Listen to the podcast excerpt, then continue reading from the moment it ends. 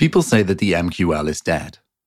Most B2B SaaS companies have a process for collecting and defining marketing qualified leads. Those are MQLs, if you didn't know. But we often talk with SaaS companies who haven't got a process for turning those marketing qualified leads into trials and demos. The result is that they see capturing MQLs as a low-value activity. They stop making efforts to nurture prospects who aren't ready to buy on that basis. Now, this can lead to a number of significant business challenges, including problems filling the pipeline in future quarters, missing growth targets, and losing market share to competitors. In this episode, we'll look at why MQLs are still a valuable part of the customer lifecycle, where SaaS companies go wrong in capturing MQLs, and how we've helped our clients to build valuable demand gen systems using MQLs.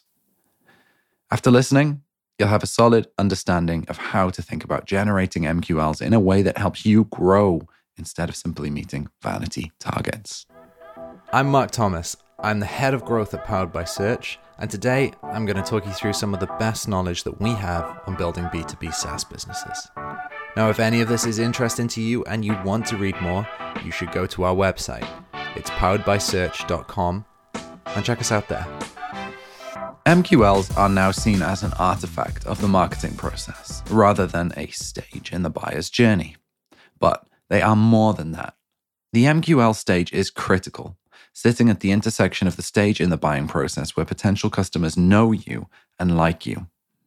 Many companies fail to see the benefits of the MQL in the customer lifecycle because they cannot see it as part of a bigger picture. Even marketers often miss out on the value of MQLs and lose out on qualified prospects as a result. Successful B2B SaaS companies control as many touch points as possible and give accurate, helpful information to help buyers decide whether they go with you or with a competitor. Now, by not making the most of MQLs, companies fail to nurture their prospects, which brings in unqualified leads and places unnecessary pressure on the sales team. Let's dive into the most common reasons that companies struggle to make the most of their MQLs now. MQLs can be a useful part of your customer lifecycle, but only if you know how to use them effectively. Although their value is well known, there are many reasons that SaaS companies fail to nurture and capture the buyer at this stage. A reason for this could simply be a failure to see MQLs as part of the bigger picture, or that many marketers know their inherent value but are so focused on bottom-of-funnel prospects that they don't want to invest in educating or motivating the prospect, creating a low-quality pipeline of leads. And that's just the tip of the iceberg. There are 3 reasons that SaaS companies fail with MQLs. Let's look at the first of those now: seeing MQLs as a vanity metric. A narrative emerging in modern marketing and demand gen suggests avoiding MQL collection altogether in favor of using data enrichment tools such as Cognizant, ZoomInfo, and Clearbit, etc. Now, in this case, companies reach out to customers that fit a specific profile versus leading them to a page to fill out a form. And while this approach can reduce upfront friction, the prospect has not given you any permission to actually contact them. And you could risk alienation and so distrust by taking this route. Disregarding an MQL is a seller-centric point of view, taking the emphasis off the customer or buyer and focusing on the easiest route for the marketer or the salesperson. This can be a real miss on the part of the company. Now, whether you know it or not, sales qualified leads were in the marketing qualified lead awareness stage at some point, but they may have been operating as anonymous users. By putting effort and thought into your MQL to trial and demo flow, you can guide these anonymous prospects along the process and guarantee higher opt-in and conversion rates. The second reason is thinking only in the short term. Nurturing prospects through the MQL stage may take longer, but it creates a more reliable pipeline of good fit customers in the long term. Teams focus solely on SQL or revenue-based targets only try to convert the prospects who are ready to buy. But the MQL stage is important for prospects because it allows them to raise their hands in order to identify themselves with permission and receive personalized, relevant information to help guide them on their buying journey. This builds trust and value in the customer-company relationship early on and helps them to see your product as a valuable solution to their problems when they're ready to buy. This is often why the hard work in educating and motivating a prospect is neglected or seen as ineffective. The third thing that happens is that companies only see MQLs as a KPI. Companies want leads, but when you look at MQLs as a KPI, it becomes a numbers game where quantity trumps quality. For many marketing teams, getting someone to fill out a lead gen form indicates that they fit a particular ideal customer profile. That's an ICP from here on. But it doesn't matter if they convert and eventually churn. They focus on, I got this number of people to download an ebook. My work is done. Now it's a problem for sales. And this can damage or hinder a company's growth.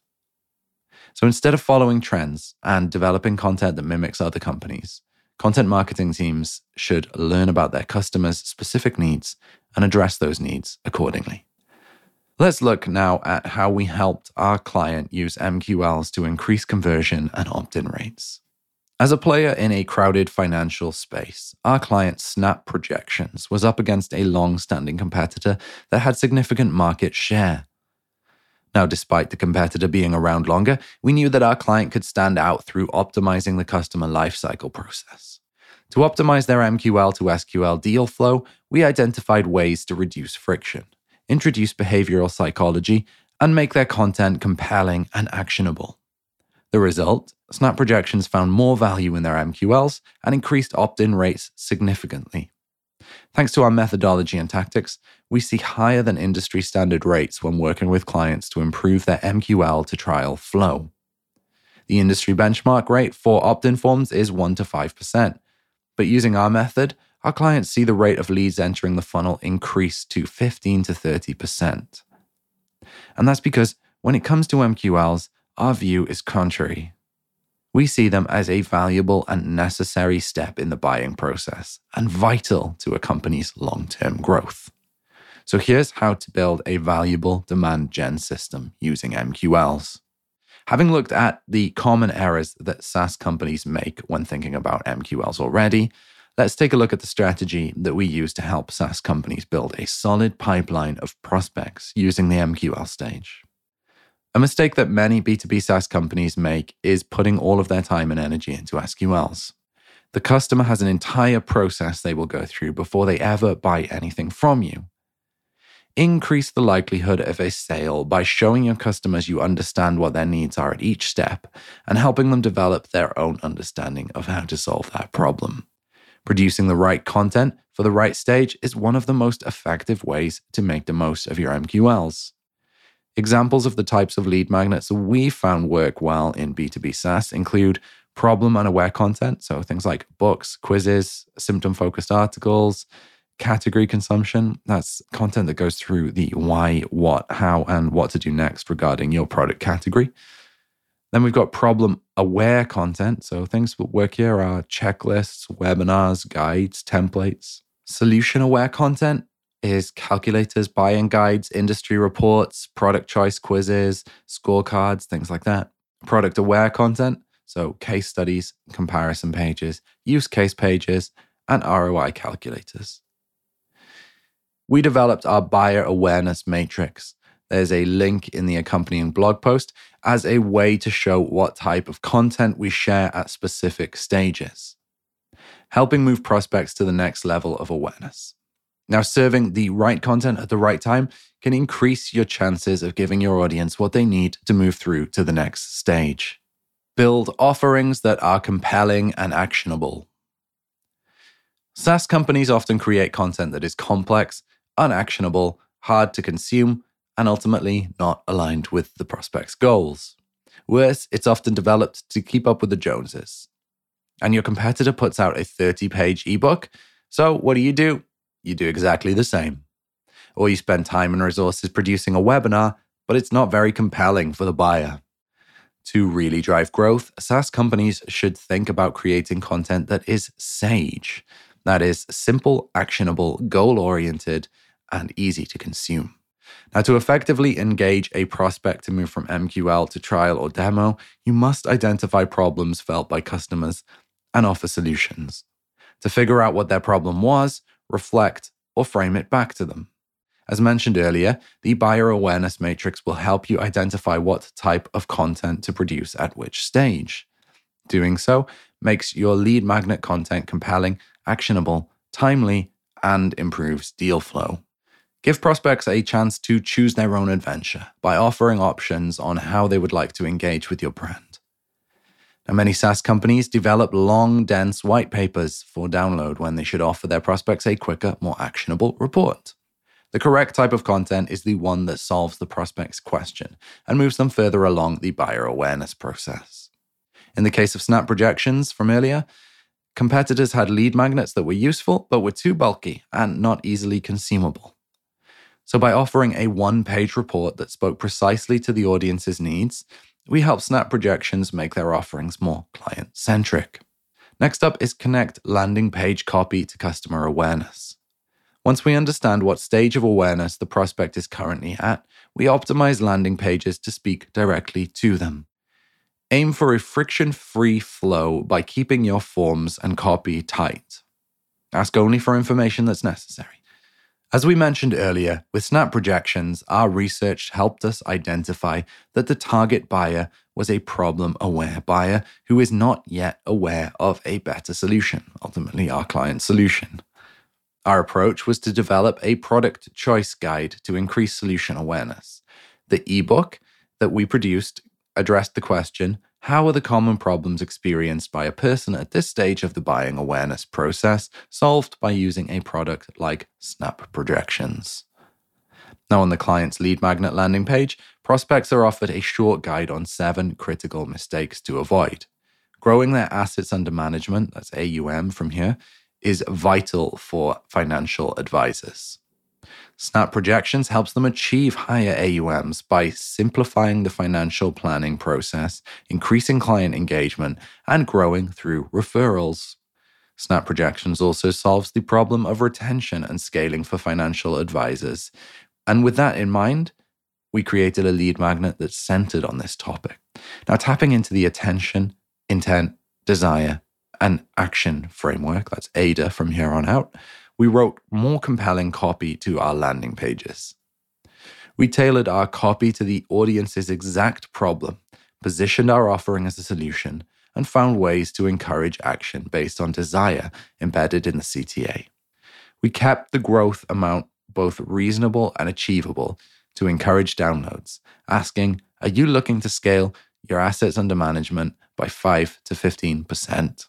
And then we optimize the lead magnet download thank you page.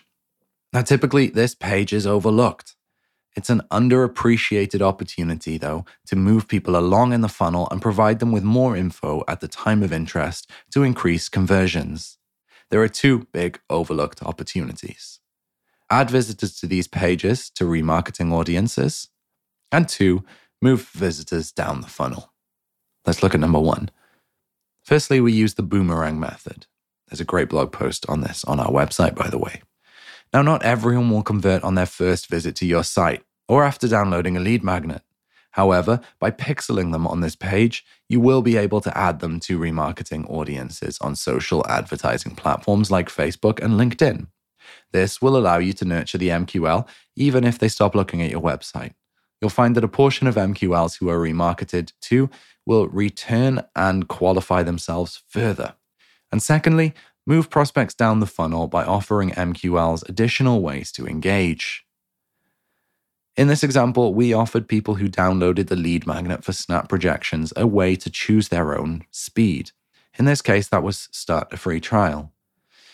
And by using lead magnet thank you pages to provide these prospects with a contextualized offer, we helped our client convert MQLs to SQLs at a rate of 5 to 10%. Let's pull this all together. MQLs being seen as a vanity metric or inefficient is why many B2B SaaS companies are not seeing their value. By implementing several strategies, including optimizing the thank you page, developing compelling and actionable content, reducing friction through the process, and having multiple pathways to engage, marketing teams can get the most out of their MQLs. Effectively using MQLs helps SaaS companies build a quality pipeline, hit growth targets, and stay ahead of their competitors.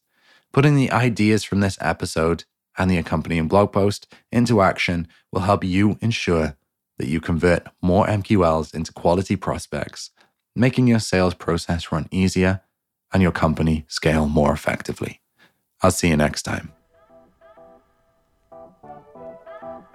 Now, if you enjoyed that today and you want to do something about your B2B SaaS marketing, you should get in touch with us. You can do that by going to poweredbysearch.com and checking out our assessment page, or you can browse the case studies and blogs that we have on the site. Now, if you're not ready to do that, definitely say hi anyway.